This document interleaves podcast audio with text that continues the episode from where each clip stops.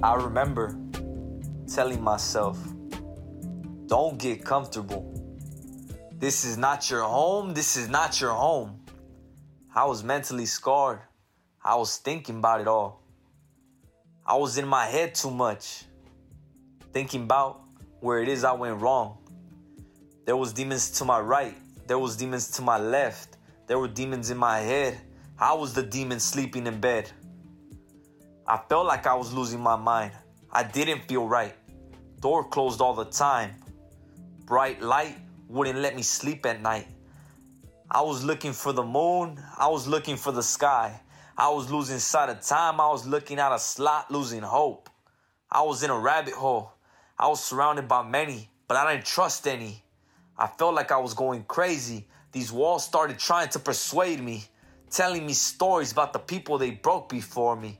I told myself, don't get comfortable. This is not your home. This is not your home. But it started to feel like home. I started getting comfy. Those walls were my sanctuary, and there I felt lovely. Out there, everything was changing. I had already been left in the past. I was getting used to my new life. Told myself time will pass.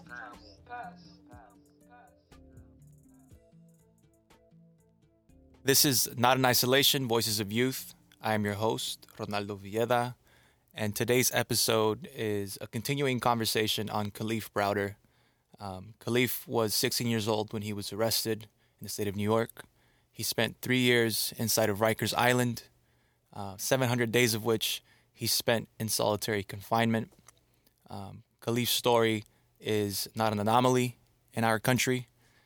He is someone who experienced the worst that the system has to offer um, throughout his life, growing up in the foster care system, um, being arrested, and ultimately uh, taking his life because there was no adequate mental health support services.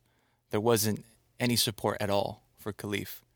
Um, with me today is uh, Swey Pineda, my co host and we're going to talk about bail reform and alternatives to solitary confinement, what works and what doesn't. What's good? What's good? Thank you for that. We got straight into it today, huh?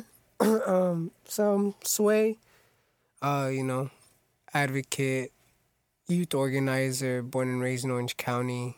Um, you know, me, Ronnie, kind of met doing similar work. You know, we crossed paths for a reason because I think when we think about it, you know, mentioning Kalief Browder is kind of like I mean, it sounds dark when I say it like this, but like this poster child, right, for what went wrong. Um, and it's like the face of all those people that are forgotten that go through similar experiences. And me or you could have kind of had a similar story that Kalief had if there had not been intervention, if there had not been support you know, which um, he was unfortunate enough not to receive.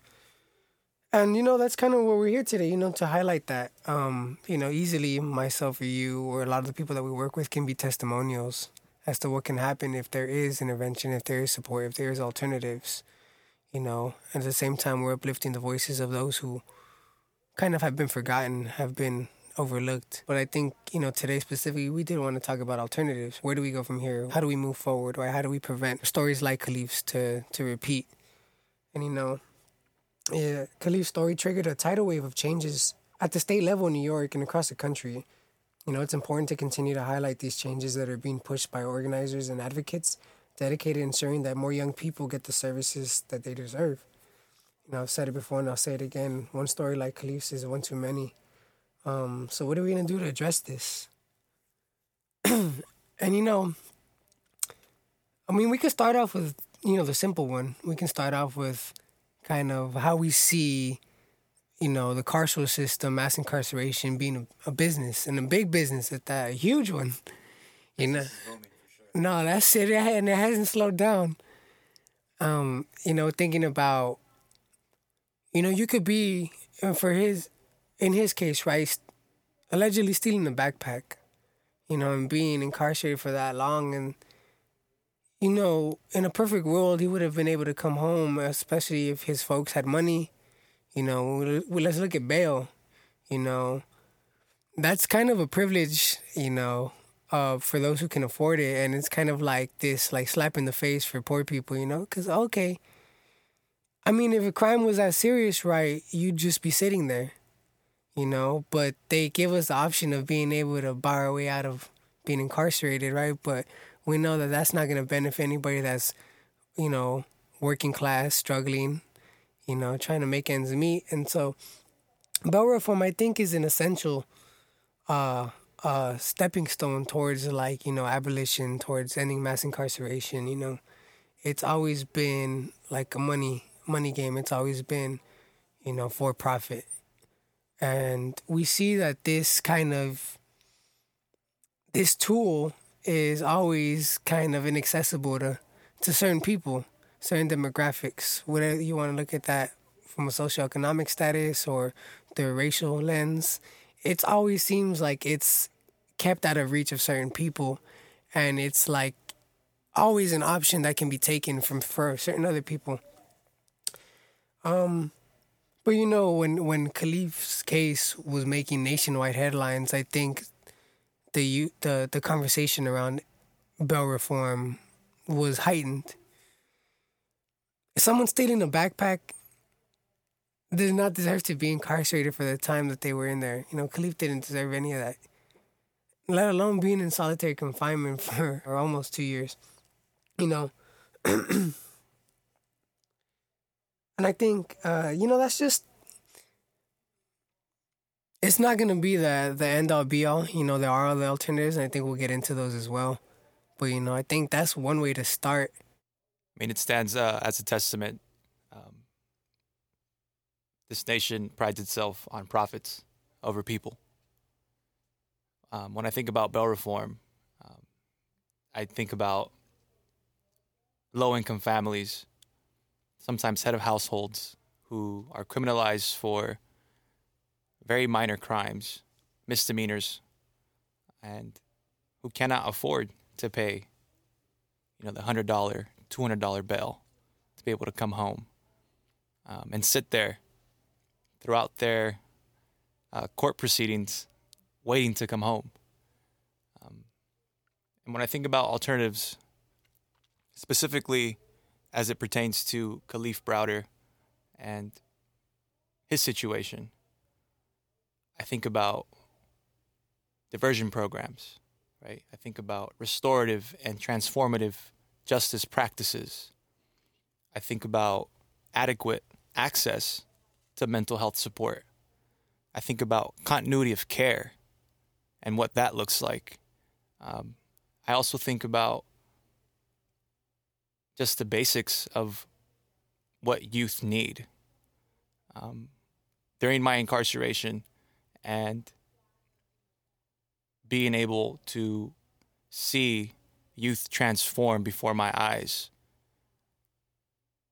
All it really was was consistency, it was love, it was accountability, compassion, grace, the basic things that youth crave and need, right? We all need love and nurturing in order for us to grow. And Kalief was a bright young man who received the complete opposite. The state of New York told him that the correct thing to do was to put him in a cell by himself for 700 days. That was their response. That was their way of this is the care that we're going to give you. This is how we view you, this is how we perceive you, and therefore we think this is adequate. This is what their response should be a punitive one, right? It's not rooted in healing, it's not rooted in trying to uh, help Kalief overcome what he is going through.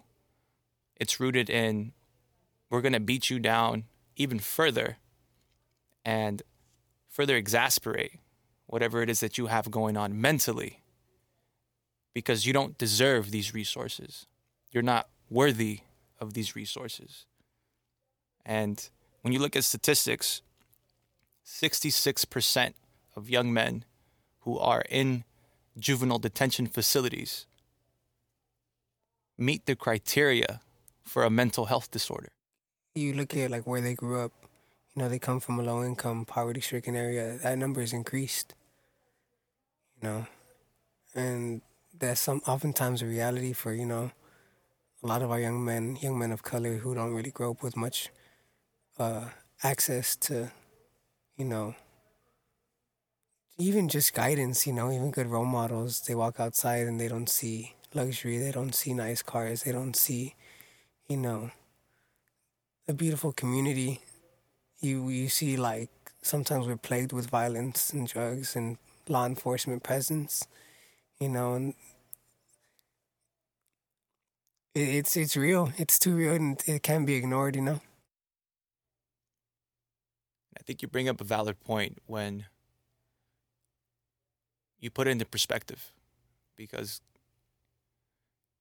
Kalief was a foster youth um, from a young age. Him and his brothers were all foster youth. But take into account the environments that are our realities when we step outside. Um, we're in survival mode. We're literally just trying to make it another day. And it's hard to be able to deal with trauma, to deal with mental health, to deal with whatever is going on within you when you're constantly feeling like your back is against the wall and just have to fend for yourself. And solitary confinement, the way that it's been used in juvenile detention facilities, is literally the only response. It's the first response that they have.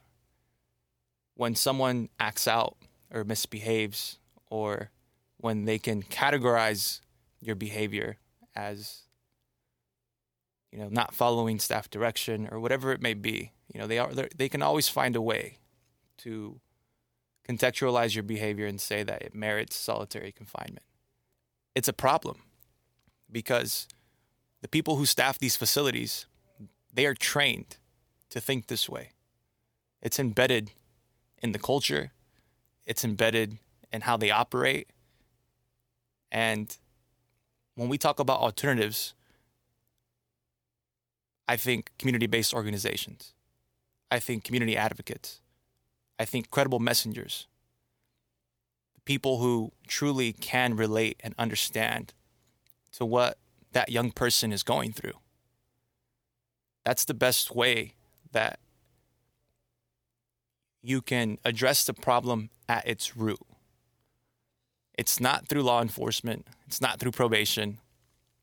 It's through the people that can truly reach our young people because there needs to be common ground, there needs to be mutual understanding, and more importantly, that is what paves the way for there to be accountability and vulnerability to have these meaningful dialogues and conversations of their trauma and their personal experiences and be able to challenge some of the belief systems that were ingrained in us growing up.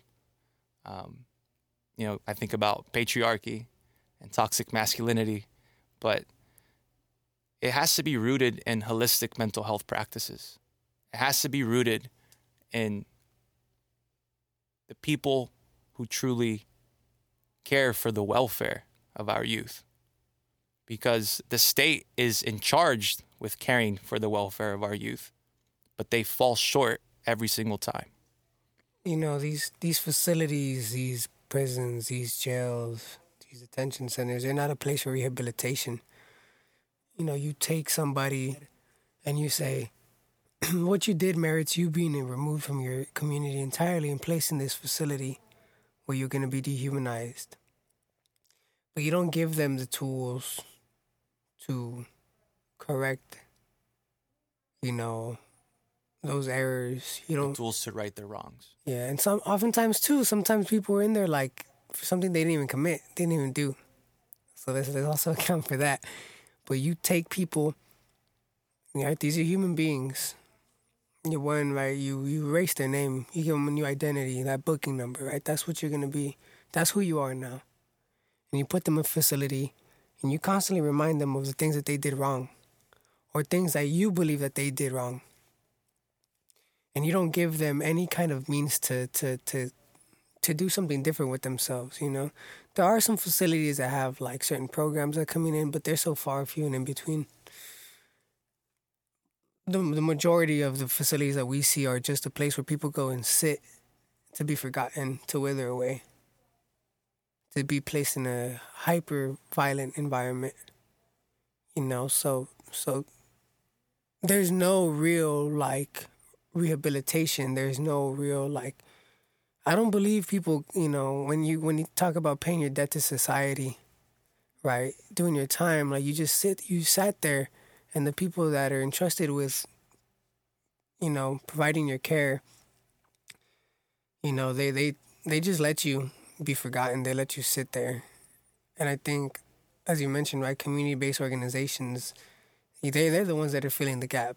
They're the ones with with little funding while sometimes being understaffed you know but they're doing god's work out here you know they're really taking people that you know no disrespect anybody comes from that you know i come from that same background but you know these these folks that are really out here you know advocating being aware of what all the issues that are going on with the carceral system or with the state of this country entirely and they're taking broken people you know or damaged people traumatized people and they they're doing this amazing healing work you know they're humanizing us once again when we sometimes forget that we deserve that you know and they're there there's job development programs there's like continuing education programs there's you know, just even taking your own like testimony and applying it right, being mentors, being case managers, whatever it is.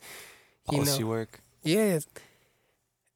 I think, you know, even like advocating for, as you mentioned, right, holistic mental health, like that was a new terminology that I was not aware of until I started going to community based organizations. Shout out to Underground Grit, though. You know what I mean? you know, I, I don't think these things are undoable you know, creating alternatives, humanizing young people, making sure that, you know, no one sits in solitary confinement for 700 days for something they didn't do. That's not doable. That's not undoable. We can do better. You know, those of us who come from that background, those of us who have, you know, been fortunate enough to be released and came back into our community wanting to do more, meeting, you know,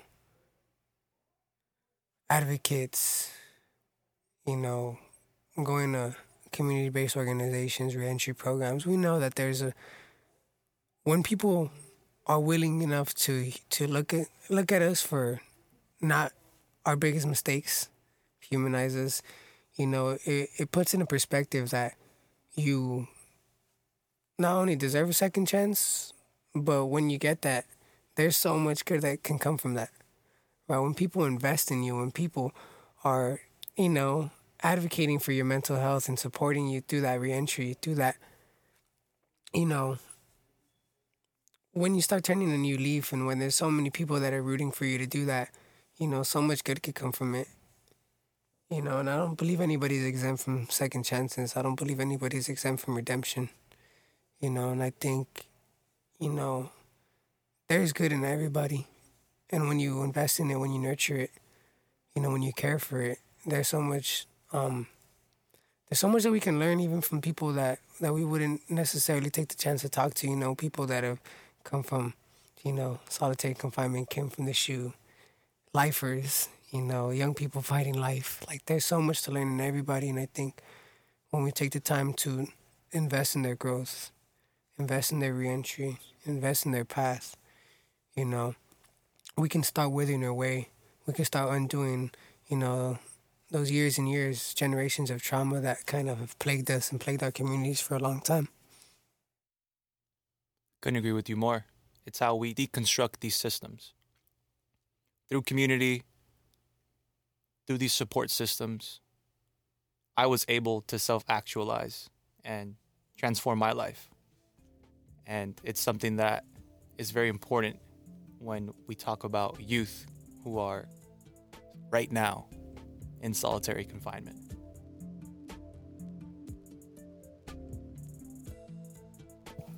My name is Jenny Lutz. I'm an attorney with the Center for Children's Law and Policy, a Washington, D.C. based nonprofit working to help protect the rights and the safety of young people. I'm also the director of one of our projects, which is called Stop Solitary for Kids. We work around the country to end the use of solitary confinement for all young people through resources, through training, and through other projects like this podcast. There's often a fundamental misunderstanding of what solitary confinement actually looks like for young people. That's partly because it goes by other neutral sounding names like room confinement, seclusion, or separation. But it's also because most people don't think that this can be happening to young people, that we can be putting kids in solitary confinement, or that if it is happening, it's not like what we imagine solitary confinement is for adults.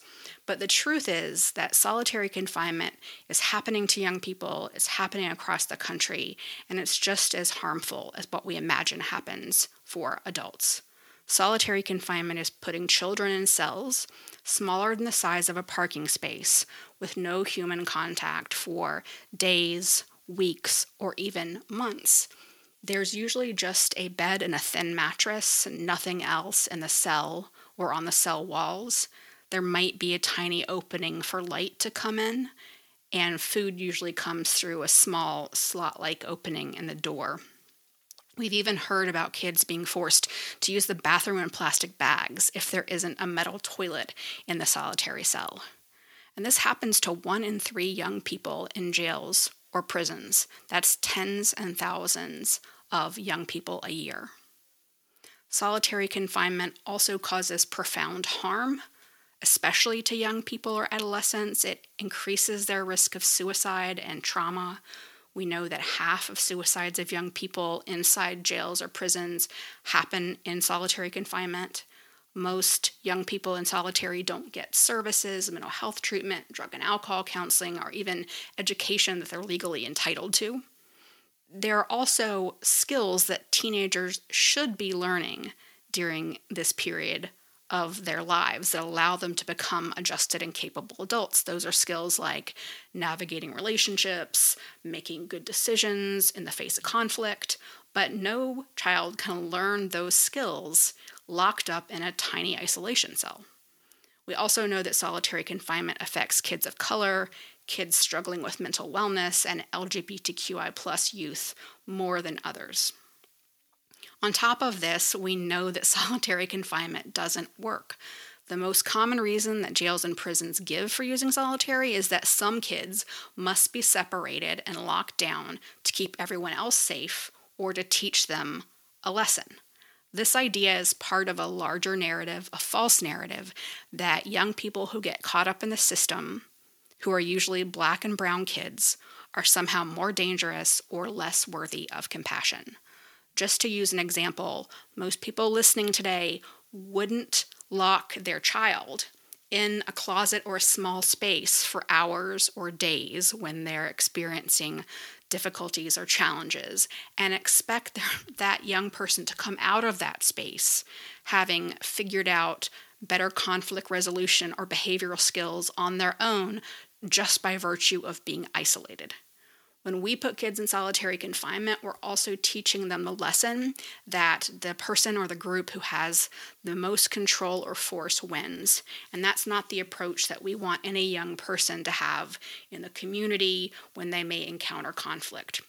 So, the goal of Stop Solitary for Kids is to take apart destructive practices like solitary, not only through laws and policies and court orders, but also by calling out the culture of incarceration, punishment, and racism that we see in the system around us and in the use of solitary confinement.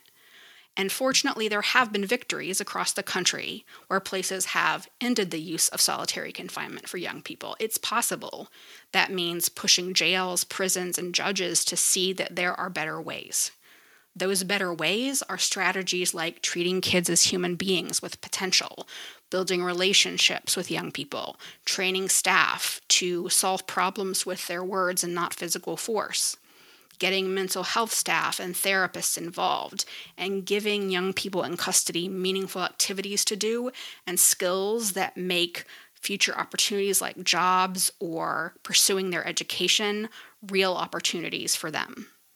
Many of these approaches also aren't just coming from advocates like Stop Solitary for Kids and our partners. Jails, prisons, and staff who work there are also saying, hey, there are other approaches that work better and that actually do make everyone safer. There are also young people who are speaking out, who've been in solitary confinement, and who can describe what would have worked better instead for them than solitary confinement. Our goal in this podcast series is to lift up the voices, expertise, and the vision of young people. We can't make these changes without them. This project is possible through support from Arnold Ventures and the Jacob and Valeria Langeloth Foundation. We would also like to thank the family of Kalief Browder, the Kalief Browder Foundation, and everyone who helped support Time, the Kalief Browder Story documentary series. Stay tuned for our next episode where we will be joined by a juvenile LWOP, a former lifer who was tried and sentenced as a minor to life without parole in prison.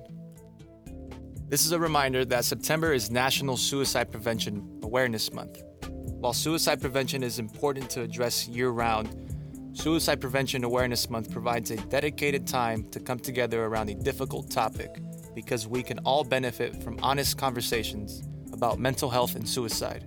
One conversation can change a life. If you or someone you know is experiencing difficult or suicidal thoughts, call the National Suicide Hotline at 988. You are not alone.